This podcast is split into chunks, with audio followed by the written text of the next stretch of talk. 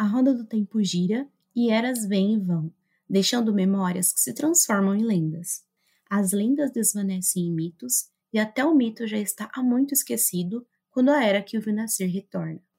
Em uma era, chamada por alguns de a Terceira Era, uma era ainda por vir, uma era há muito passada, um vento se ergueu nas montanhas da névoa. O vento não era o início. O girar da roda do tempo não tem inícios nem fins, mas era o início.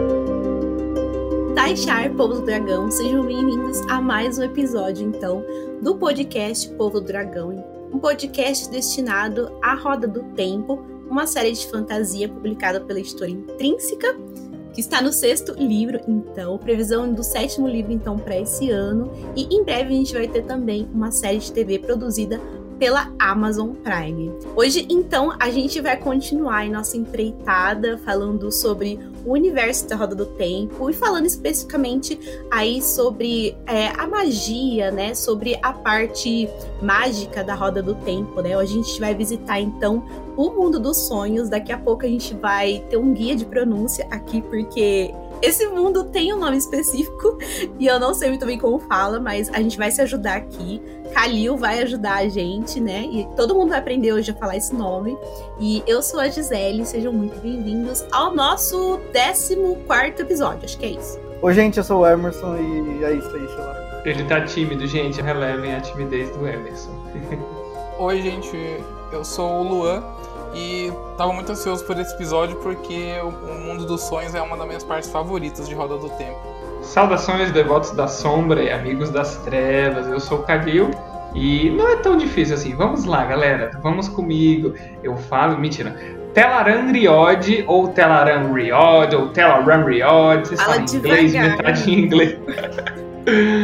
Tem vários jeitos, eu prefiro falar tudo em português para não pôr de minha cabeça. Tel'aran'rhiod. Tel'aran'rhiod ou Tel'aran'rhiod ou Tel'aran'rhiod, fica como vocês preferirem, mas o mundo dos sonhos tem vários nomes diferentes. O mundo dos sonhos, o mundo invisível, o lugar entre mundos, então o mundo dos sonhos, exato, o mundo invertido, então ele é bem versátil, como a gente vai ver a própria natureza dessa realidade.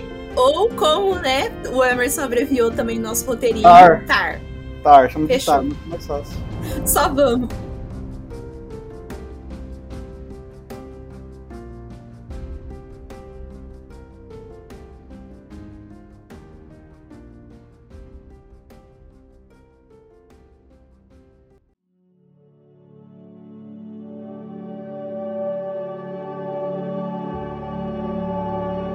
Para a gente começar a falar sobre o mundo dos sonhos, vamos falar um pouco sobre a natureza dele. Ausente de qualquer mapa, Tel'aran'rhiod é um lugar que muitos visitam na realidade, mas no qual ninguém mora.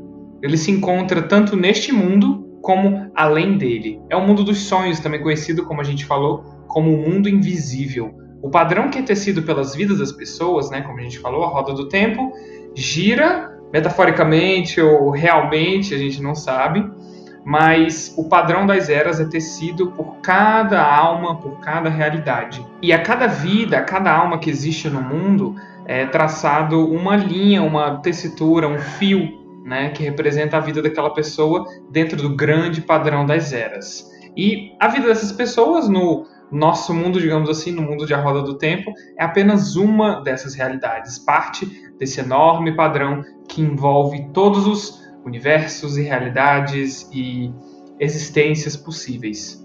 Entretanto, entre as tessituras do grande padrão das eras, existem espaços, lacunas, e é lá que se acredita que fica Tel'aran'rhiod, nos, digamos assim, nos vãos do universo, nos vãos onde o padrão não vai, digamos assim, ou até vai, mas se manifesta de um jeito diferente.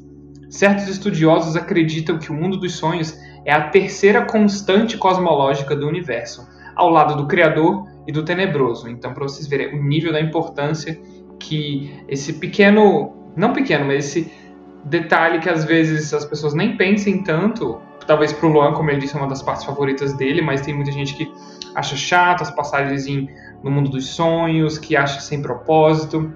Mas na verdade é uma das grandes coisas importantes na cosmologia da saga. Tanto quanto o Criador, tanto quanto o Tenebroso, o mundo dos sonhos está sempre lá. Sempre esteve no girar da Roda do Tempo. O mundo de A Roda do Tempo é um universo cheio de realidades paralelas, como a gente já viu, já que cada vez que alguém toma uma decisão, uma nova realidade é criada. Então imaginem uma espécie de universos paralelos em quantidade infinita, sendo que é possível acessar essas realidades por meio das pedras portais, que foi até como o povo de Seanchan trouxe aqueles animais bizarros. Provavelmente alguém tomou uma decisão genética, sei lá, biológica, algum estudioso tomou uma decisão genética e biológica diferente, e aí esses animais surgiram, não se sabe, mas são parte de realidades que foram se ramificando do universo, sei lá, o primeiro universo criado pelo Criador. E aí foi se desenvolvendo aí várias infinitas realidades. Cercando e conectando todas essas existências do padrão está exatamente o mundo dos sonhos. Apesar desse aspecto meio etéreo e abstrato, praticamente todo mundo pode acessar esse mundo, mas por acidente. Basta que a pessoa esteja sonhando para entrar lá, por um momento que seja. Então é literalmente o mundo dos sonhos aberto a qualquer um que sonhe.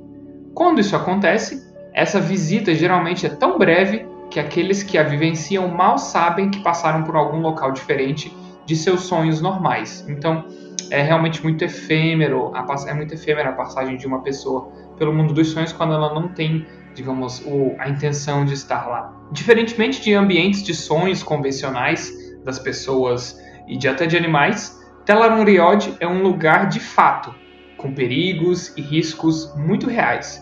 Um ferimento tomado mesmo quando se está sonhando lá vai estar no corpo da pessoa quando ela acordar, mesmo que o seu corpo não tenha, de fato, entrado no mundo dos sonhos, né? Fisicamente, a gente quer dizer. Aqueles que morrem em sonhos normais, geralmente despertam na hora, né? Geralmente, quando a gente está caindo ou prestes a morrer nos nossos sonhos, a gente acorda, a gente desperta. Porém, aqueles que morrem em Tel'aran'rhiod nunca mais acordam. Essa relação de causa e consequência afeta apenas os seres vivos, e o mundo desperto, que é como a gente chamaria a contraparte, o nosso mundo real, a contraparte do mundo dos sonhos, o nosso universo, não é jamais afetado por ações vindas do mundo dos sonhos, contanto que essas ações não sejam direcionadas a outro ser vivo, é claro. Ou seja, nada que você fizer no mundo dos sonhos afeta o mundo real, a não ser que você faça isso contra uma pessoa, você a mate ou a cause um ferimento nela. Então, são mais ou menos realidades bem separadas, mas também nem tanto, como a gente vai ver logo logo. Eu confesso pra vocês, assim, que na minha primeira leitura, eu subestimei muito o Robert Jordan da primeira vez que eu li ele, né? Até que a partir do quarto livro eu virei cadelinha e pronto, né? Aí aceitava tudo, defendia tudo, passava pano pra tudo. Mas quando eu tive o primeiro contato, assim, com o mundo dos sonhos, eu achei meio tosco. Falei, nossa, que vai sair disso, né? Tá forçando demais. Só que olha que definição foda, né? Que o Kalil acabou dando pro mundo dos sonhos, as possibilidades que você tem dele. E tem muita coisa que eu achei a princípio tosco, mas quando o Jordan ele começa a desenvolver, aí você fala, meu, que da hora isso, sabe? Depois que começou a ser desenvolvido, assim, eu enxerguei o potencial, vi como que era interessante e hoje, assim, eu curto pra caramba.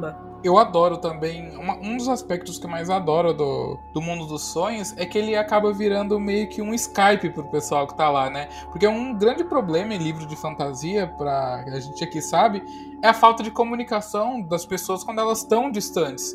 Então, o Robert Jordan, pelo menos pra mim, foi o primeiro que pensou numa ideia bacana, assim, de fazer as pessoas se comunicarem de uma forma que não seja por corvo ou pomba, sei lá, nesses mundos mais sem tecnologia, né? E hoje em dia você vê muitas outras histórias de fantasia que o pessoal já usa isso. Eu lembro em Elantris, do Sanderson, que ele tem meio que um sistema de telefônico lá, né? Só que mágico também.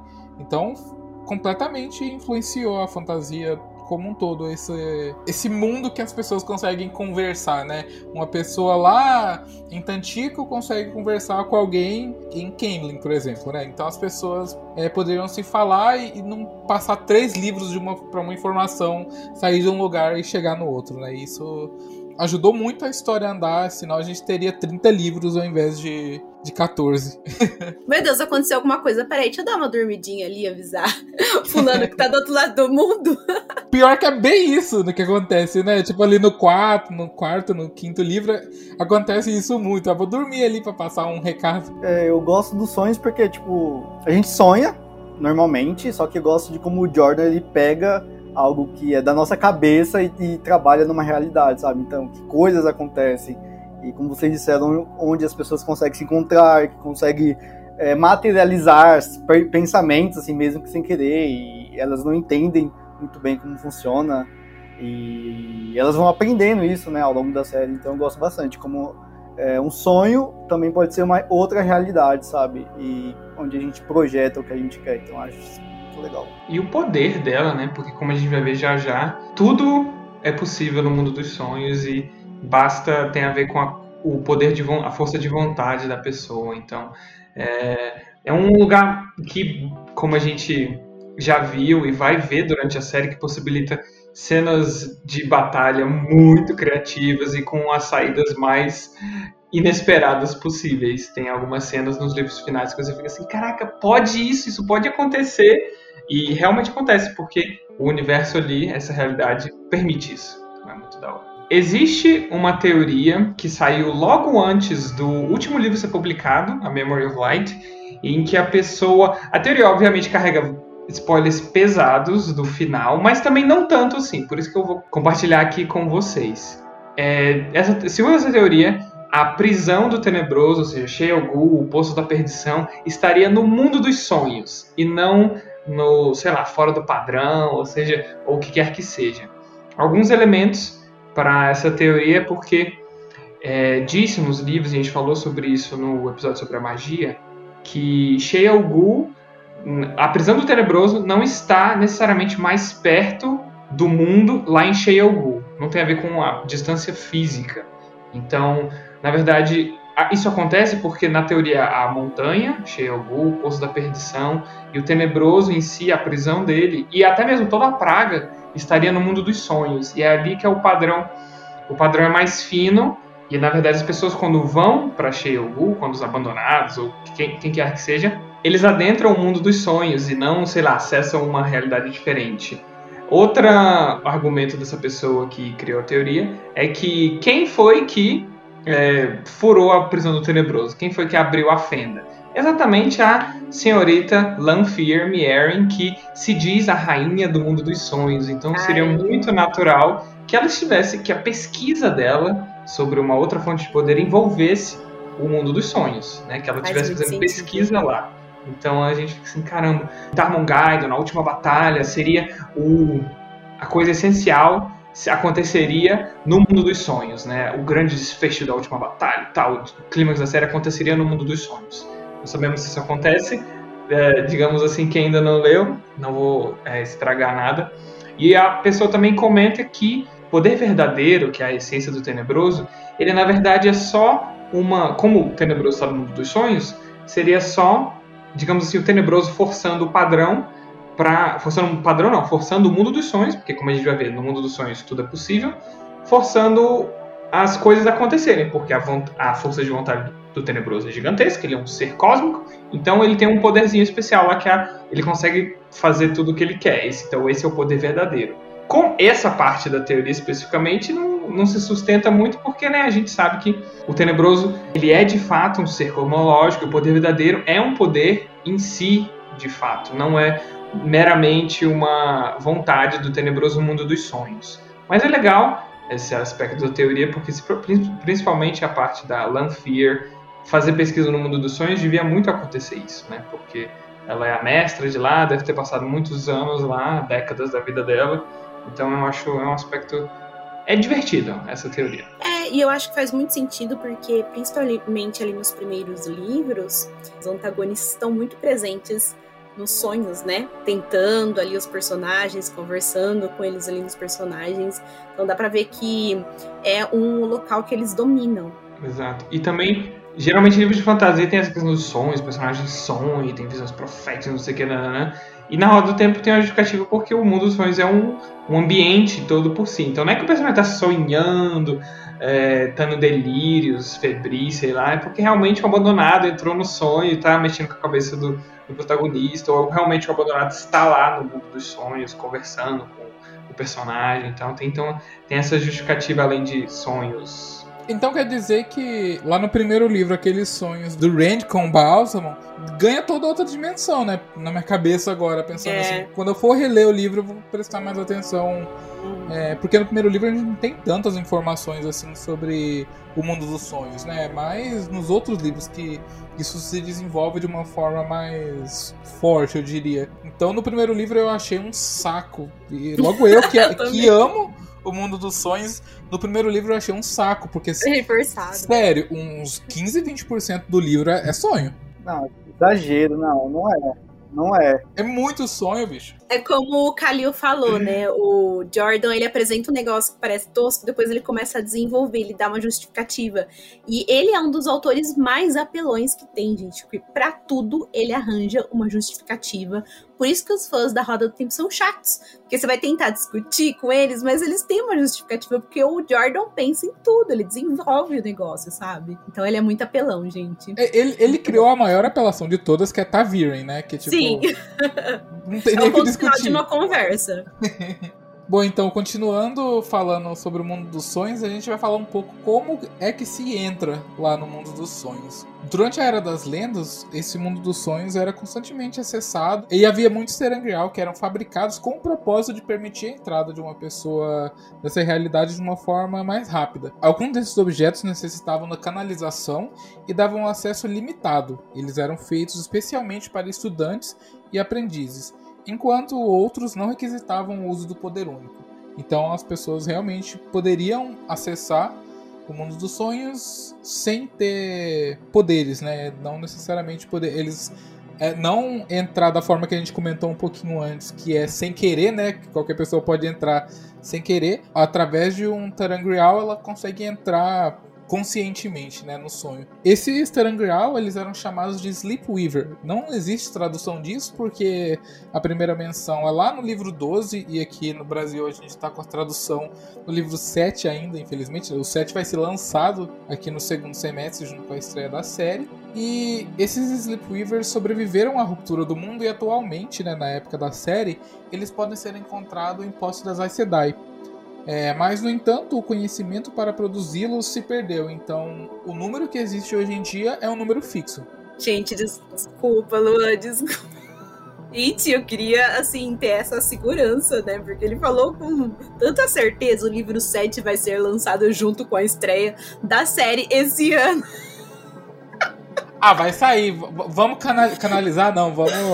canalizar, vamos chamar. Isso mesmo. Canalizar essa energia. Positividade, mas eu achei incrível que ele falou isso, gente, com tanta naturalidade, sabe?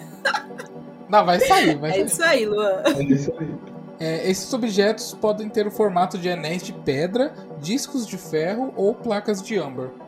Para quem presta atenção ali nos capítulos, tem aqueles símbolos, e nos capítulos que se falam do mundo dos sonhos, né, a Gi tá mostrando ali pra gente, mostra ali esse anel, né. Alguns desses Tel'aran'rhiod, né, desses Sleepweaver, eles permitem acesso total ao mundo dos sonhos para qualquer um que toque nele e canalize os 5 poderes, ou seja, pessoas que já conseguem canalizar, né, seja Aes Sedai ou seja algum homem que consiga canalizar. Já outros dão acesso limitado para alguém que sustente uma tessitura de espírito, porém não podem canalizar outros poderes. E aquele que está acessando aparece com um aspecto de névoa para aquele que está lá dentro do mundo dos sonhos. Então, é aquela pessoa que está com uma conexão 3G ali no celular, sabe? Enquanto você está no Wi-Fi em casa, é tipo aquilo. A pessoa fica com a conexão meio ruinzinha ali, meio quadriculada, meio pixelizada. Uma outra maneira de entrar nessa realidade paralela é por meio do talento do sonhar, que é uma habilidade bem rara e encontrada dentre aqueles que canalizam e aqueles que não canalizam também. Essas pessoas com tal capacidade são conhecidas como andarilhas dos sonhos. Com esse talento também vem um domínio maior sobre o mundo dos sonhos e a possibilidade para o andarilho entrar nos sonhos de outras pessoas, que tem seu grau de dificuldade relacionado se o alvo está fisicamente longe ou o quanto é conhecido pelo andarilho. Entre o mundo dos sonhos e o mundo desperto, existe uma outra realidade de transição que a gente considera como um lugar entre os lugares, que nesse lugar onde as mentes de todas as pessoas do mundo que estejam dormindo pode ser acessada por uma andarilha, ou seja, ela conseguirá ver e influenciar o que a pessoa em questão está sonhando. É o que a gente acabou de falar ali atrás. Se a pessoa está perto dela, ela tem uma influência maior, e se ela conhece aquela pessoa, né? A aparência desse local é como a de um céu à noite repleto de estrelas, no qual as mentes são pontos brilhantes num fundo preto. Que é aquela noite bonita, né? Quem mora na cidade nunca vê isso, só vê nuvem de fumaça, mas... Achei fofo. É meu sonho... É meu sonho morar num lugar assim que você sai e você consegue ver o céu estrelado. Nunca vi estrela... Aliás, já vi estrela, né? Quando eu vou pra roça, mas aqui em São Paulo não dá pra ver, não. Eu não moro na roça, mas aqui dá pra ver. É interior, mas... Brasília é clean, mentira. Tem outras coisas podres em Brasília, que não o céu. Aqui em Piracicaba, tipo, é interior, mas é um interior mais grandinho, né? Então, tipo, tem muita fábrica aqui. Aqui tem Hyundai, aqui é negócio de cana, né? Então, é aquilo aqui. O pessoal queima e é foda. Piracicaba não dá pra ver estrela, não. Às vezes é difícil de ver a lua. Aqui eu moro num bairro que é periférico, que é bem assim, meio que quase o último bairro assim da cidade. Então não tem prédio quase, não tem nada. Bem afastado assim, então aqui é maravilhoso. Dá pra ver lua, estrela, é perfeito. Se bobear dá pra ver vento de vez em quando que aparece no céu, né? Uhum. Ah, que chique. Agora pra finalizar, né? Uma outra maneira de acessar essa realidade é por meio de um portão. Que é como qualquer portão lá que tem na série, né? Que você vai para um lugar desperto. A questão é que quando se entra em Tel'aran'rhiod através desse portão, a pessoa entra no mundo dos sonhos em carne. Então a pessoa está de fato no mundo dos sonhos, né? O que acaba aumentando o controle dela sobre os arredores, porém também aumenta o perigo. Já que se a pessoa morre enquanto ela está lá dentro do mundo dos sonhos, ela tem uma morte permanente e a alma dela é apagada do padrão. Ou seja, eu não sei como que funciona isso, se é como se tivessem lançado um Belfire. Belfire é fogo devastador aí. Na pessoa, e a pessoa apaga a vida toda dela e toda a influência dela no mundo. Não sei se é isso, ou se ela simplesmente não reencarna, né? Acho que o Jordan não deixa muito específico isso, ou... Não, é isso, exatamente isso, ela não reencarna mais, tipo, os fios que ligam a pessoa à roda do tempo e traz ela de volta em vidas futuras, deixa de existir, mas a memória que as pessoas têm dela, o que ela fez em vida, não muda, continua. Ah, então ela não é tipo um Belfire, a gente ignora o que eu falei. Ela só não renasce mais. Ah, faz sentido, né, porque a roda do tempo tem muito disso de renascer, né? Isso, é o mote principal da série, literalmente, né, é uma roda. Deve ser porque Tar, no mundo dos sonhos, é um lugar diferente. Então morrer lá é mais perigoso do que morrer, tipo, no mundo desperto, no mundo físico. É porque não tem... É um lugar entre o, sei lá, o padrão e a realidade física. Então, você morrer lá, sua alma, sei lá, ficou lá ou não tem a ligação, sei lá, com a roda do tempo. Porque é um mundo efêmero, como a gente vai ver o que acontece no mundo dos sonhos. Muda e pode ser alterado. Então, quando você morre lá, quando você vai em carne para o mundo dos sonhos, você fica mais efêmero. Então você desaparece, sei lá. Nossa, é muito horrível, meu Deus. Não entre no mundo dos sonhos em carne, galera. Só sonhem mesmo. Mas uma coisa interessante, né, é que, se eu não me engano, acho que no segundo livro já citam isso, que algumas pessoas conseguem ver os heróis da trombeta, né, lá em Tel'aran'rhiod. Isso quer dizer que as pessoas, quando morrem, os fantasmas delas podem ficar em Tel'aran'rhiod? Guardando ali o novo corpinho, né, no mundo dos sonhos. Acho que é por isso que quando ela morre lá, ela morre permanentemente, né, porque morreu ela e morreu o espírito junto. Teoria. Será que a pessoa fica aguardando o renascimento lá? Não, mas não sei, porque com relação aos heróis da roda, eles realmente ficam lá porque eles tiveram feitos, grandiosos em vida. Então eles realmente, mas não sei se todas as pessoas ficam lá esperandinho a próxima reencarnação. Deve ter um outro limbo, né? Que é pra onde vai as almas que vão renascer. É. Mas o limbo também tá presente no mundo dos sonhos, né? Porque, teoricamente, o mundo dos sonhos tem tudo. A gente vai falar dos heróis por último, mas é que pros heróis, como eles estão presos a algo ainda no mundo físico, pode trazer eles de volta, então são regras diferentes. É verdade, vem aí. A gente vai falar sobre isso. Verdade. Então tá, vamos falar sobre a realidade, então, do mundo dos sonhos, né? Que lá é um reflexo não permanente do mundo desperto. Todos os continentes, montanhas, oceanos, planícies, bosques, floresta, tudo existe ali. Da mesma forma que edifícios, calçadas, casas, tá tudo lá. Essas coisas são estáveis, relativamente invariáveis e, em consequência, são refletidas como são em Tel'aran'rhiod. Já objetos móveis como copos, documentos e comidas são muito efêmeros, por isso aparecem e desaparecem de forma constante, né? Talvez seja porque eles não existam no mundo físico por tempo suficiente para causar uma impressão forte no mundo dos sonhos. A comida que um visitante consegue ingerir vai desaparecer antes de chegar no estômago. Os papéis sobre uma mesa podem sofrer mudança no texto e na posição diante dos olhos de um observador, e joias podem aparecer e desaparecer de uma joalheria. Somente as coisas que têm permanecido imóveis em um lugar por tempo suficiente acabam deixando uma impressão estável, como as frutas ou vegetais que não foram arrancados de uma árvore podem existir por um lapso de tempo suficiente para que o visitante faça uso delas, né? Contudo, o que quer que alguém use ou tire do lugar no mundo dos sonhos não é alterado em nossa realidade física, né? Se você visitar, então, o mundo dos sonhos, das duas uma. Você pode trocar um objeto de lugar e quando você vai perceber, ele tá de volta naquele outro lugar, né, onde ele estava, porque no mundo do sonho ele está lá. Ou você pode notar alguma coisa interessante, mas ele não fica lá por tempo suficiente, né? Porque já esteve naquele local e não ficou tempo suficiente para meio que deixar uma marca no mundo dos sonhos, né? A gente pode dizer assim. Os humanos não são as únicas criaturas que viajam por esse mundo. Animais selvagens também estão por lá, mas os animais domésticos estão surpreendentemente ausentes, né? Alguns consideram que os animais domésticos mudaram muito por conta de sua relação com os humanos, né? E perderam para sempre a conexão com a natureza. E, portanto, do mundo dos sonhos. Mas eu não sei, eu acho essa teoria aí meio estranha. Diferente do mundo desperto, então, o mundo dos sonhos pode sofrer mudanças pelos pensamentos e pela força de vontade de quem está nele. Nesse aspecto, se parece muito com um verdadeiro sonho, ou seja, que aquilo que a pessoa imagina pode se tornar real no mundo dos sonhos, sendo capaz de criar quase tudo que seja possível conceber. Porém, infelizmente, essa criação vai desaparecer quando a concentração de quem o criou vacilar. As leis da física funcionam de forma diferente lá, né? Você pode voar de um lugar para o outro, pode imaginar um lugar e se colocar nele. Então, você pensa no lugar, quando você abrir os olhos, você está nesse lugar, né? Você também pode adotar a aparência que desejar e portar qualquer tipo de roupa.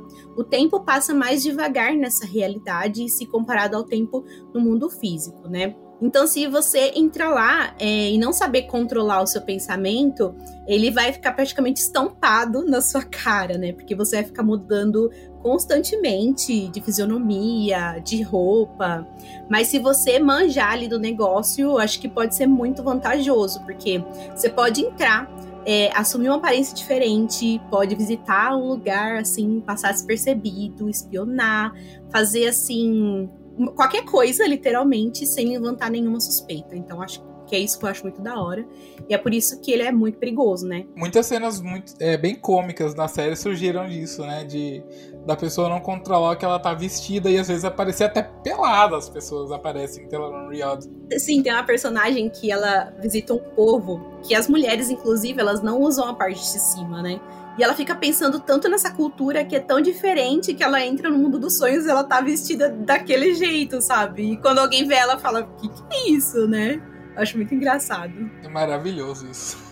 A natureza flexível, então, do mundo dos sonhos faz dele muito atrativo. Porque qualquer pessoa pode ir a qualquer lugar e fazer o que quiser.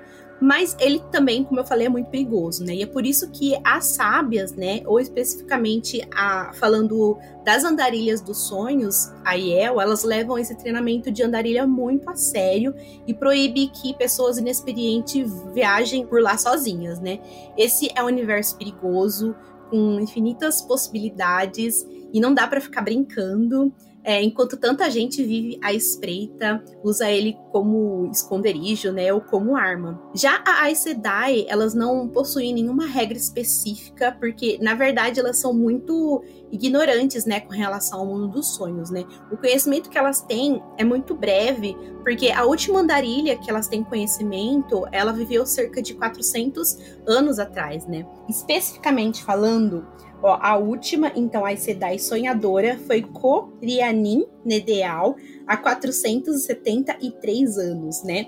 E pelo que entendemos dos registros, ela mal merecia o título, né? Então, ela era um pouco reservada, ela não compartilhava muito, né, das suas descobertas, e o pouco, então, que se sabe foi o que ela deixou registrado, foi o que ela deixou anotado, porque em vida ela não compartilhava muito desse conhecimento, né? O mundo dos sonhos, para mim, parece meio que uma terra sem lei, sabe? Por isso que ele é tão perigoso. Não existe muitos limites, né? Acho que você pode mesmo tentar voltar no tempo ou, de repente, viajar pro futuro, não sei, né? Visitar um continente desconhecido. Imagina se o pessoal, sei lá, decidir pra Shantin, tentar descobrir um pouco sobre Shantin. Então, assim, tem tantas possibilidades que às vezes eu fico imaginando, sabe? Alguém que saiba realmente explorar isso. E vamos chorar mais uma vez pelo Jordan ter morrido e não fazer os livros do Shantin. Exato. Imagine, com uma pessoa entrando em carne no mundo dos sonhos, ela poderia entrar em carne, ir para Shantin e sair de lá por um portão e estar, de fato, no continente. Então, imagina que da hora. Não precisa de transportes. Ou, obviamente, ela pode abrir um portão em Shantin e entrar lá, mas, sei lá, às vezes quer ir pelo mundo dos sonhos, pra, não sei por que motivos. É porque o portão tem algumas limitações com relação a tamanho, poder do canalizador e tal. Então, e com, sei lá, com a morte dos abandonados, ou seja, sei lá, se no fim da série acabar tudo bem, não vai ter tantos perigos, né, de você entrar em carne. Como a gente falou, entrar em carne tem suas vantagens. Você tem um controle maior, usuários do poder único relatam que o poder, a capacidade deles de canalizar cresce, mas morreu lá, morreu pra sempre, e é isso. Então tem que pesar na balança aí o que vale a pena. Tá, agora a gente vai falar um pouco sobre o sonho de lobo. Como a gente sabe, né, as Aes Sedai dos últimos anos, elas são um pouco fracas, né, comparado com as Aes Sedai da Era das Lendas, dos primeiros 1000 anos, né, que existia Marenterém e tal, as 10 Nações, as Aes Sedai eram muito fortes, porque ainda existia um resquício, né, de conhecimento da Era das Lendas e tal. Além disso, vários outros talentos, não necessariamente de pessoas que conseguiam canalizar, foram desaparecendo com o tempo, né? Então, como chegou próximo à data, sei lá, não prevista, né, que o dragão renasceria, alguns talentos não relacionados com o poder único, eles voltaram a aparecer. E um deles é o Irmão dos Lobos, né, que é a melhor parte do primeiro livro, inclusive. Esse talento é possível identificar, né, uma pessoa primeiro dos olhos, que é a pessoa que acaba ganhando esse poder, porque o Perrin não nasceu com esse poder, né, do nada ele se tornou, não sei como. Talvez, eu acho que os lobos escolhem ele, e aí ele vira um Irmão do Lobo. Então a pessoa tem, do nada acontece que o olho dela fica parecido com o olho de um lobo. Então o Irmão dos Lobos, eles conseguem, né, se comunicar diretamente com os lobos pela mente, uma espécie de telepatia, assim, por assim dizer, a grandes distâncias, né, mas ele precisa ser respondido também, então tem que ter uma, como eu posso dizer, uma relação de troca, né, então não adianta você só mandar a mensagem pro seu receptor, ele tem que te responder também, no caso os lobos, né, e além disso, os sentidos do Irmão do Lobo, ele fica mais aguçado também, então acho que deve ser o máximo, você é uma pessoa normal, humano, com habilidade de animais, assim, tipo, nos sentidos, de olfato, de audição. Então, a pessoa acaba desenvolvendo esses sentidos também. Além disso, eles têm o dom, né, o talento de entrar no mundo dos sonhos. Isso é uma das partes mais legais, porque você não precisa canalizar, né? Então, isso, de certa forma, ajuda a democratizar mais a entrada do mundo dos sonhos. Só que é conhecido por eles como sonho de lobo, não é mundo dos sonhos. Então, os lobos chamam de sonho de lobo. que é um termo muito mais legal. Sonho de lobo, assim, eu acho bem mais diferente. A gente só conhece dois irmãos dos lobos, né? Que é o Elyas Machera ou Elyas, né? Eu chamo de Elyas porque eu gosto de aportuguesar tudo. Mas legal. E ele já foi um guardião da Torre Branca, né? E também a gente tem o Perrin, que é um dos nossos protagonistas. Ele acaba se tornando o irmão dos lobos, aí no primeiro livro já. Pra mim, ele é o segundo melhor personagem masculino da série, só fica atrás do Randy. Leu o que você escreveu, Emerson? Não. Leu o que você escreveu? Lê aí. Tu não vai ter coragem, não? Não vou descer o nível. Então, quem tem tanto pros lobos, tanto pros irmãos dos lobos, né? Eles têm uma forma diferente, né? De entrar no mundo dos sonhos. Para os lobos, então, é uma série de imagens que vai se abrindo dentro da outra, sabe? Com vários acontecimentos, lugares. E são chamadas, talvez, de janelas visões, né? Que estão relacionadas com a habilidade que as andarilhas do sonho têm, né? De vislumbrar do futuro. Mas a gente não tem, tipo, uma comparação mais detalhada entre os sonhos de lobo para entrar com essas janelas visões que as andarilhas do sonho têm. Mas são parecidos, tudo relacionado. Então é dito, né, que os lobos também eles vivem meio que parcialmente no mundo dos sonhos. E os espíritos dos lobos que morrem, né, eles habitam essa realidade quando eles morrem no mundo físico. E o modo, né, como os irmãos dos lobos e os animais eles se comunicam são de alguma forma relacionados com o mundo dos sonhos. Então a mensagem deles atravessa esse entre mundos, exatamente, por isso que eles conseguem se comunicar. Então vocês falaram antes que as pessoas conseguem se comunicar, passar mensagem, trocar mensagens, se ver, né, conversar no mundo dos sonhos.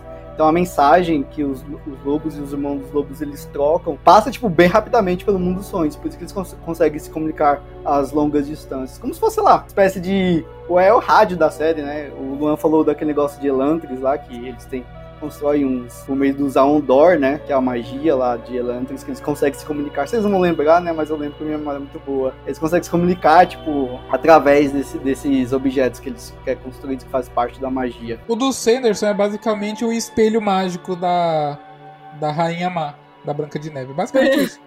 Exato. Eu parecia. Tanto que tem esse Stormlight também no quarto livro e tal. Referências, Sanderson, referências. Eu tô aqui com meus filhos perdidos, não sei se estão falando. Não lembro nada de Atlantis, velho. Eu li em 2013, velho. Eu não lembro de nada que acontece. Eu li em 2014. Absolutamente nada. Eu lembro até bastante. Não tá perdendo muita coisa. Quê? Luan. Nossa, eu amei muito Atlantis quando eu li. Eu não conseguia parar. É mó da hora. Ah, é que eu tinha terminado de ler Roda do Tempo aí. Eu até abandonei. Quem abandonou? Eu abandonei Londres, depois eu retornei e tal na época. Nossa, hoje tão legal. Gente, eu devorei, eu tava numa viagem e eu li no... Aí comecei e terminei dentro daquela mesma viagem, porque eu não conseguia parar. Eu era um jovenzinho. Nossa, acho muito legal também. Por ser o primeiro livro dele, eu fico com uma expectativa super baixa, assim, achei super legal. É que comparado aos outros, principalmente, é impossível não comparar. Depende também. Se você já leu muitos outros livros dele, lógico que vai ser difícil, né? Você baixar a expectativa. Eu acho que eu só tinha lido o primeiro livro de Mistborn dele. Não tinha nem lido a trilogia inteira, nem nada dele, assim. Aí eu li Elantris e achei mó da hora. Eu já tinha lido primeira trilogia de Mistborn e tinha lido os três dele de Roda do Tempo, então eu tava muito nas coisas altas, sabe? Então é foda. É aí que você cai no golpe. Então, terminando essa parte aqui sobre o sonho de lobo, né? Então, quando um lobo ele morre, se ele por acaso morrer, né, no mundo do sonho, ele morre para sempre. Quando a pessoa entra de carne e osso no mundo do sonho de alguma forma, né? Algumas opções que tem de fazer isso, se ela morrer lá, ela morre pra sempre também, ela é apagada do padrão, ela não renasce mais. O lobo é a mesma coisa, se ele morrer lá, ele já era. Então assim, o lobo morre, então ele passa a viver no mundo dos sonhos depois.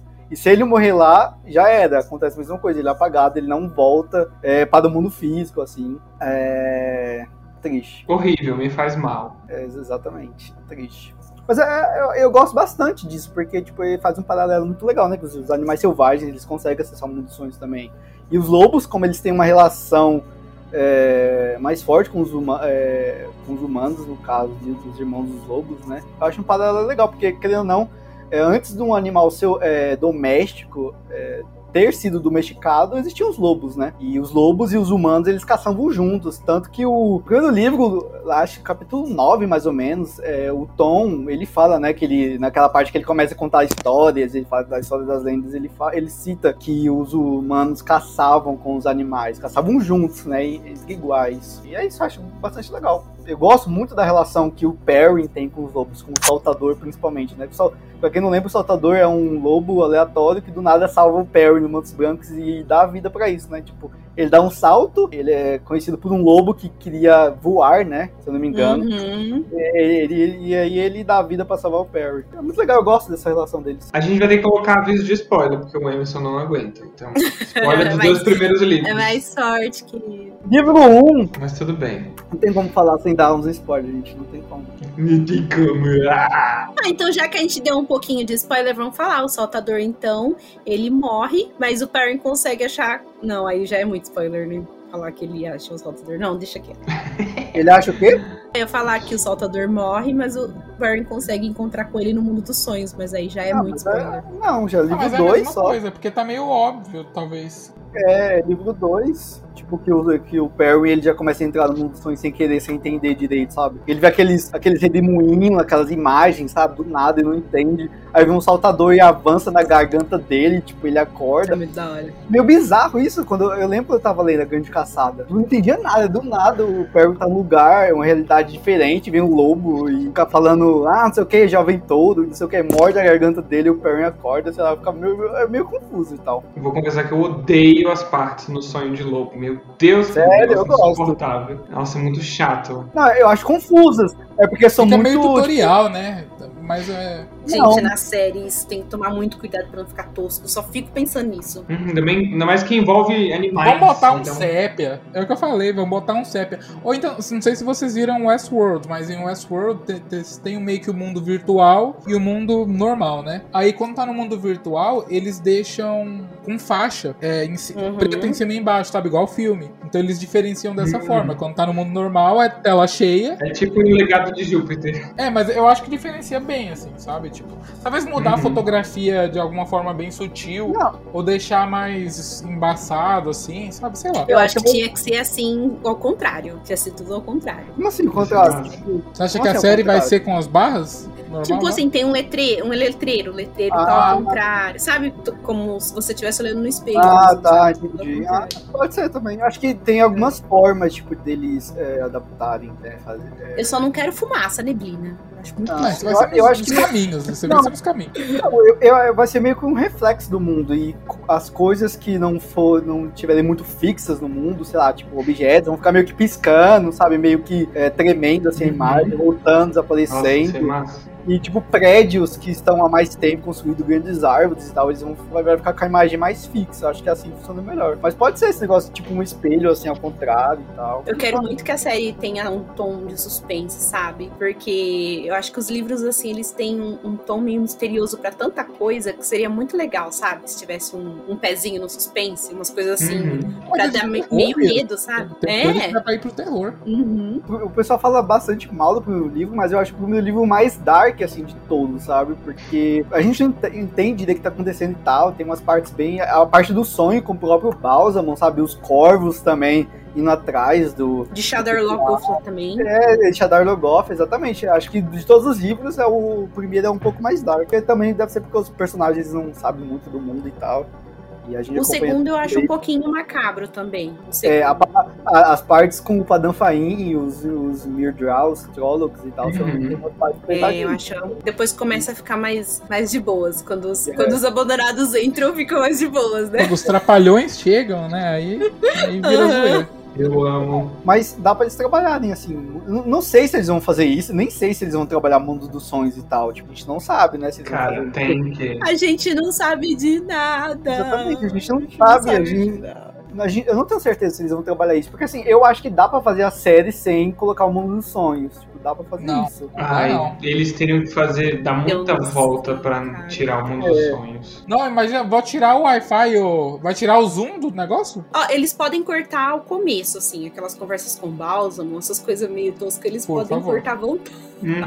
Mas vocês viram que Acho que a gente já até falou disso, né? Que o Rafe, ele falou que ele vai adaptar a história como um todo e não livro a livro, né? Que antes tinham falado, ah, vai ser 2 livros por temporada. Não é mais isso. Eu acho interessante, mas eu tô com medo de spoiler. Mas então, é que não daria pra fazer, tipo, em questão de série de TV, não dá pra fazer 14 temporadas ou 7, que seja assim, seguindo o livro certinho, porque senão os atores vão envelhecer muito, sabe? É, e eu acho muito massa, sabe? Porque vai ser uma adaptação diferente e até quem já leu tudo vai ficar assim na expectativa, tipo, o que vai vir depois, sabe? Como, o que vai ser agora, não vai ter todas as respostas. Eu acho muito interessante, mas eu fico preocupada, porque eu não li tudo. Ah, mas por sorte não tem criança, né? Então, tipo, por sorte não tem criança, então, tipo, não tem problema das crianças crescer, né? Já pegaram pessoas. Mas ele chegou a falar sobre isso, se eu não me engano. Ele chegou a falar. É, ele falou que se eles seguissem o livro, um livro por temporada, os atores principais teriam uns 50 anos quando terminasse a série. Seguiria a ideia original do Jordan, né? Do Randy ter 50 anos. Por favor, anos. Né? Não, eu acho a ideia original às vezes mais da hora do que acontecer tudo em 2 anos. É ridículo. Sim. Não, imagina os velhos andando o continente inteiro sem bala. Ia ser 30 livros. O Tom faz isso, velho? Meu Deus. Ah, o Tom, ele é roubado, sei lá. O Tom é grisalho, ele só pinta. Na verdade, ele tem 30 anos ali ainda. E como a gente falou, né, os heróis da roda, os heróis das, eu conheci também como os heróis das eras. Isso aí é Mishibó, você inventou, né, o herói das eras, o que é isso? Não. Sanderson de novo, Sanderson pegando referência de novo. Não, eles são chamados de herói das eras também, não são, Gisele? Sim, são chamados, são. Herói das eras são também. Heróis das eras. Sanderson não seria ninguém sem a roda do tempo. Pior que não. Fazer aquele meme do Sanderson referência. Tem um Sanderson pré-Roda do Tempo e tem um Sanderson pós-Roda do Tempo, velho. Tem, tipo, dá pra claramente se ver a diferença de narrativa, de escrita nele. Por último, falar sobre os heróis da roda, né? Também conhecido como os heróis das eras. Eles estão presos, né? A Roda do Tempo, assim como todas as pessoas, mas eles têm outras regras, né? Justamente porque eles estão presos a um objeto físico, que é a trombeta de Valéria, que pode invocá-los para que eles lutem aí, né, a favor de tal lado. Então, esses heróis, né, que eles ainda não renasceram no mundo físico, eles aguardam o seu renascimento em Tel'aran'rhiod. Ou eles aguardam o seu renascimento, ou então eles aguardam o chamado da trombeta. Como eles têm outras regras que proíbem, né, o contato, as regras que regem ele é que eles não podem se comunicar com outras pessoas no mundo dos sonhos, como, por exemplo, as andarilhas dos sonhos, as pessoas que conseguem acessar o sonho mais facilmente. Só que assim, nem todos cumprem essa regra. Vocês vão ver aí mais pra frente. A gente tem uma personagem, então, desses companheiros que ela fala que ela não consegue ver as coisas ruins acontecendo e não interferir. Então, mesmo que ela sabe que ela vai ser chamada, né, pra lutar ali na última batalha, ela não consegue ver as coisas ruins acontecendo lá do mundo dos sonhos e não interferir. Então, às vezes ela dá uma ajudinha aqui, uma ajudinha ali. Não vou citar nomes como o Emerson. E essa personagem é maravilhosa. É uma das minhas favoritas da série. Verdade. Eu gosto dela porque ela bebe, ela é tipo alcoólatra e ela flerta. Grande talento. São cenas maravilhosas dela bebendo. Ela é muito legal, ela é muito engraçada, meu cara. Meu Deus. Eu gosto dela porque ela é alcoólatra. Tanta coisa da hora que a personagem tem, ai, nossa. Eu acho ela um contraste, assim, em relação às outras mulheres da série, sabe? Gente como a gente. Gente como a gente. Não sei, você é assim, não sei se você bebe. Não, eu acho que isso fala mais sobre você. Pega no pulo. Não tô dizendo que eu gosto de alcoólatra, não tô falando disso. Então, os heróis, eles podem, né, tipo, ficar várias gerações, sonhos, né? Mas de certa forma eles estão atentos, né, ao que acontece dentro do próprio mundo dos sonhos do que as outras pessoas, do que os andarilhos, até porque eles estão lá, tipo, o tempo todo. Especula-se, né, que da mesma forma que uma pessoa ela consegue entrar de carne e osso no mundo dos sonhos, também é possível um herói sair de carne e osso do mundo dos sonhos para o mundo físico. Sempre precisa renascer, assim, tal, mas aí a gente tem que ler, né, pra gente descobrir como é que acontece, tal. É isso. Será ser? Então, aqui a gente finaliza nossas considerações, então, sobre o mundo dos sonhos. Tel'aran'rhiod. Deixem aqui nos comentários se vocês conseguiram reproduzir, então, o nome, ou se vocês estão com dificuldade ainda. E contem pra gente, então, o que vocês acharam. A gente vai continuar, então, trazendo mais informações sobre o universo, sobre esse sistema de magia aí. Tem muita coisa ainda pra gente abordar. E pra finalizar, então, o episódio, a gente vai finalizar, como de costume, falando das nossas leituras atuais, né? Eu vou começar, então, eu terminei o Registros Estelares de uma notável excesso facial da Beck Chambers, na sexta-feira. Finalizei esse livro em prantos, ele acabou comigo. Todos os livros dela eu favoritei, são maravilhosos. E de todos os livros eu jamais imaginei que esse fosse mexer tanto comigo, né? Porque ali a gente tem uma história que apresenta uma monotonia pra gente aprender ali sobre uma certa frota. Mas eu não sei, gente, esse livro pegou tanto assim no meu pessoal que eu terminei ele devastada, amei 5 estrelas, favoritado. E agora a minha leitura atual é, então, As Chamas do Paraíso. Sempre quando a gente grava o podcast, eu tô lendo um livro da Roda do Tempo. Na verdade, estou relendo. E eu comecei a ler esse livro, então, pro Tecendo a Roda, né? Que é o projeto que eu já falei aqui pra vocês 1 milhão de vezes. E agora a gente já está no 5º livro, gente. Eu nem acredito que a gente já chegou no 5º livro. Já eu estou lendo Destruidor de Mundos, da Victoria Aveyard. Bomba! Emerson, larga de ser preconceituoso. Tá, você adora aí. Nós adoramos aqui o cefador, tá? Então você pode parar com esse preconceito aí. O Emerson é o aí fóbico? Isso, ele se faz, entendeu? O que você tá achando, Calil? E aí, essa semana eu estive de mudança, então eu li pouquíssimo. Nem cheguei na página 200 ainda, mas eu tô gostando, assim, o tom é bem adultinho, assim, ele é mais, achei mais adultinho, eu vi sua resenha, você falou isso, eu concordei super.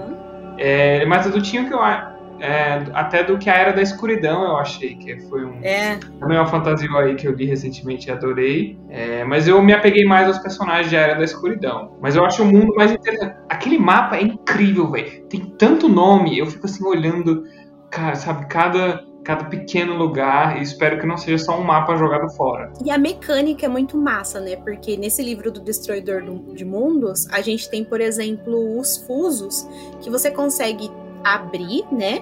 E ter acesso a outras esferas, que são mundos paralelos, outras dimensões. E a gente não vê tanto isso em outros livros de fantasia, por exemplo. O Robert Jordan faz muito isso, né? Mexer com mundos paralelos, outras dimensões. Mas geralmente a gente não vê isso muito no universo de fantasia. E eu gostei disso, achei muito massa. Sim, o mundo é bem rico, assim. A escrita da autora não é... tipo, um enredo, assim, não é meio tradicional. Apesar da sinopse ser muito clichê, mas ele tá bem gostosinho o desenvolvimento, assim. Acho que tem potencial para ser bem bacana. Tô com expectativas altas. E tô lendo o 2º... compêndio de The Walking Dead, gente, eu não esperava amar tanto. Maravilhoso. Eu penso num quadrinho incrível, perfeito, maravilhoso. E também, a outra leitura que também tá devagar é o Four Cities, é um livro de não ficção, sobre a autora vai contar a história de 4 cidades antigas e vai discorrer sobre a história da urbanização no mundo. Então ela pega Pompeia, uma cidade lá na Mesopotâmia super antiga, que tem um nome escroto, Angkor, que é uma cidade lá no Sudeste Asiático, lá onde é hoje o Camboja, e uma cidade na América do Norte, que eu também não vou lembrar o nome, uma cidade indígena na América do Norte. Então ela vai explorar cada uma dessas cidades para contar um pouco da história, de como foi a urbanização na história da humanidade. Tá bem interessante, apesar de ser um pouco raso, eu achei. É mais jornalístico do que, sei lá, história. Enfim, mas também é legal também. Historiador chato. Enfim, bom, ela mesma fala que é tipo, o livro assim, eu fui em tal lugar e conversei com fulano, ela fala a teoria do fulano. Fui em outro lugar, falei com tal fulano, ciclano, e aí contestou, entendeu? Não, é meio ela falando o que ela sabe, mas é legal, assim, é um livro pra passar tempo. Tem uns livros de um autor chamado, não sei o que, Rutherford, sei lá, que ele fala a história de algumas cidades, né, tipo, pelo ponto de vista de certas famílias durante algumas gerações. Então ele tem, tipo, um livro chamado Londres, né, que, tipo, vai falar a história de Londres. Tô ligado, que são uns catatauzão, assim. Sim, exatamente, são livros enormes, ele tem, sei lá, várias cidades, são nomes de cidades, então esse autor... Eu tinha vontade. Sim, então, eu tenho vontade de ler o livro dele, acho que eu tenho e-book de... desse livro, Londres. Uhum. Deve ter outras também, Nova York. Tem.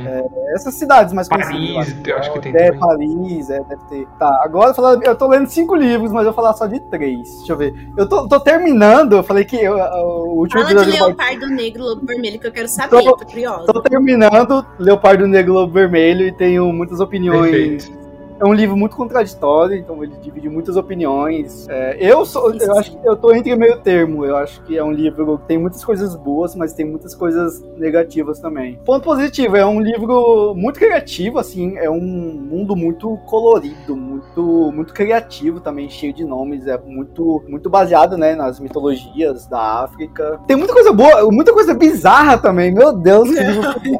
Tem muita coisa bizarra, nossa, tem umas coisas que você lê, tipo, mano, porque você é assim, Marlon James? Onde você é muito isso? Explícito, é muito obsceno esse livro. Nossa, gente, exatamente, tem umas cenas muito gore, assim, vale a leitura, mas assim, eu acho que a questão da narrativa eu não gostei tanto, eu acho que tem uns diálogos muito rasos, tem partes que são muito bem escritas, e tem partes que já são muito rasas, muito superficiais e tal. Mas é um livro bom. Eu tô pra terminar de hoje pra amanhã. Faltam o quê? Acho que 70 páginas pra terminar. Nossa, essas últimas páginas são foda, velho. Eu vou acabar dando, sei lá, de 4 estrelas, mais ou menos. Nossa, eu sofri muito nessas últimas páginas. Nossa. Sim, o final é muito... devastador. Aí eu tô lendo no Kindle. Eu tô lendo A Brightness Long Ago, que é do Guy Gable Craig, que... De acordo com o Brandon Sanderson, é o maior ator de fantasia da atualidade. Aqui no Brasil só tem um livro dele, que é Tigana. Só que assim, cara, ele escreve fantasia cult. Então, assim, ele escreve fantasia baseada em contextos históricos do nosso mundo, né? Que ele transforma em fantasia, então todos os elementos... Tenho zero vontade de ler as histórias. Nossa, mano, ele é incrível. A narrativa dele... Nossa senhora, o primeiro livro que eu li dele foi The Lions of Al-Hassan, que é um livro baseado em mitologia da Arábia mesmo, sabe? Ali na parte da Ásia. Muito legal, cara. Mano, ele escreve muito bom, muito bem. Então, a narrativa dele é talvez um pouco parecida com a da Robin Hobb. Ele escreve muito bem, mano. Eu acho que se tratando de fantasia, ele tem uma das melhores narrativas que eu já li, sério. Ele escreve bem demais. Caramba. Ele escreve muito bem. Pena que a gente só tem um livro dele aqui, que é Tigana. E foi publicado em 2 volumes, tipo... A falecida saída de emergência. Aquelas capas meio... Melhor falar que não lançou. Parece... Dança do ventre. Exatamente. Parece livro hot e tal, mas a história de Tigana é muito boa também. Então, assim, ele escreve muito bem, cara. Eu quero ler todos os livros dele. Pra quem não sabe, ele ajudou o filho do Tolkien a organizar o Silmarillion. E na época ele só tinha 20 anos, mais ou menos. Foi tipo um estágio, sabe? Sério. Uhum. Muito bem, ele deve ter aprendido muito. Eu comecei um livro nacional da Laline Paes, que é chamado... Putz! Começou assim. Parecendo meu, deixa eu ver aqui o nome. É A Pequena Coreografia do Adeus, da Laline Paes. Ela escreve em versos, vocês não leram. Você já leu, Gisele? Não. Ela escreve em versos regulados, então, tipo, tem, rima, essas coisas, sabe? Uhum. É muito bom, mano. A forma que ela transmite sentimentos é muito foda, é incrível. E são livros curtos, 200 e poucas páginas. Então comecei ontem, já tô terminando hoje. E até recomendo, a Laline Paes e tal. Ela, recentemente, ela foi contratada. Esse livro dela, né, saiu pela Companhia das Letras e tal. Uhum. A maior editora brasileira, ela escreve muito bem. Sigam ela nas redes sociais, ela é uma pessoa ótima. Nossa, eu adoro ver as entrevistas que ela dá, sabe? Eu curto muito ela é maravilhosa. É isso. Outros livros eu tô lendo Contra a História do Liberalismo, que é de política e tal, Au Porrada em Liberal, e é isso. Chegou o militante do Twitter. Descansa, militante. Tô zoando, não, descansa não.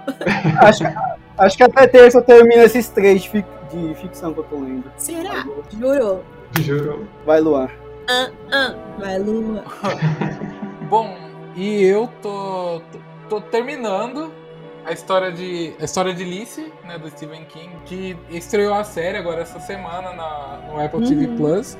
Tá bem legal a série, assisti os 2 primeiros episódios, porque eu já tô em 80% aqui do livro. Aqui, né, a gente acompanha Alice Landon, que é a esposa do... Esqueci o nome dele. Scott Landon, que ele morre, e aí O livro a gente acompanha a história dela depois da morte dele, ela relembrando várias coisas que foram acontecendo, coisas sobrenaturais, coisas com a irmã dela, que tá acontecendo também, que a irmã dela entra meio que num estado catatônico. E a gente vai acompanhando tudo isso enquanto tem também um cara maluco que quer porque quer. Ah, bom, né? Eu falei, nossa, é só isso a história? Cadê a parte doida, né? Então, enquanto isso a gente acompanha um cara maluco que quer porque quer os contos e talvez até o romance que não foi publicado pelo Scott Landon em vida, né? Então o cara vai lá e quer porque quer, ele vai fazer tudo pra conseguir isso. E a série tá bem bacana também, quem não quiser ler, acho que vale a pena. A crítica não gostou muito da série, pelo jeito, que tá com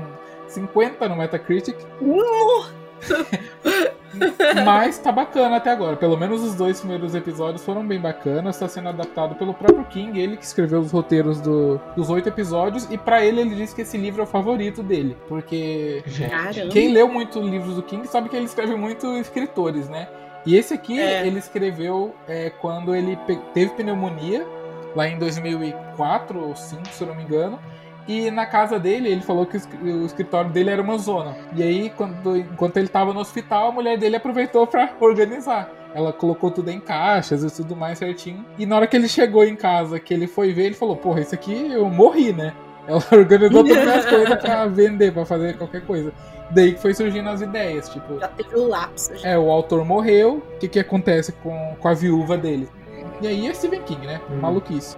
Tá bem bacana, eu tô ali pendendo pras 4 estrelas. No começo eu tava pendendo pras 5 estrelas, porque quem conhece a escrita do King sabe que ele sabe escrever luto assim como ninguém, né? Só que aí começou as partes mais fantásticas e o King não sabe usar alegoria. É sempre real pra ele, sabe?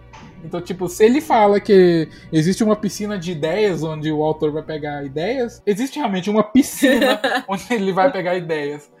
Sabe? Então, tipo, algumas coisas assim vai decaindo um pouco o livro, mas não tira o brilho das outras coisas do livro. E até isso, essa coisa mais literal que tá no livro, tá sendo usado de uma forma bacana. Eu tô tendendo ali entre 4, 4,5. Não sei se vai recuperar a meia estrela pra ir pro 5 que eu tava dando. Quanto falta pra você acabar o livro? Falta 80%. No audiobook, né, que eu ouço o audiobook... Falta não, você já leu 80%. Isso. Falta 20% ali. Faz tempo que eu não leio o King, acho que eu dei uma enjoada. Eu já li, ó, tenho tudo isso aqui do King, aqui, ó. Aí eu dei uma traumatizada. Já li uns 30 livros dele, aí eu só leio um por ano agora e tal. Mas eu gosto de... gente. Eu acho que eu li 30, acho que esse aqui é 31º, talvez. 31º ou 32º. Caramba! Também. É que eu tô lendo, tipo, em ordem cronológica, só que aí quando vai lançar alguma coisa, eu pulo pra aquele livro lá pra ler antes. Mas é isso, basicamente. Eu sou bem fraquinho de King também, assim. Ah, ele é pesado. É meu favorito, então eu sou suspeito pra falar dele. Então nós finalizamos o episódio aqui. Digam lá, gente, o que vocês estão achando então de acompanhar a gente no YouTube. Quero muito ver o feedback de vocês. No último que a gente lançou teve bastante feedback, né? O que vocês acharam? Bastante gente lá deixou seu comentário, teve bastante visualização também. Acho que o pessoal tá gostando, mas é sempre muito importante a gente receber o feedback de vocês, seja aonde for, seja no YouTube, seja nas nossas redes. Então a gente tem lá Instagram, Facebook, a gente tem Twitter, a gente tá presente em tudo quanto é lugar, gente. E ficamos por aqui, então, até o próximo episódio, Taixar, Povo do Dragão.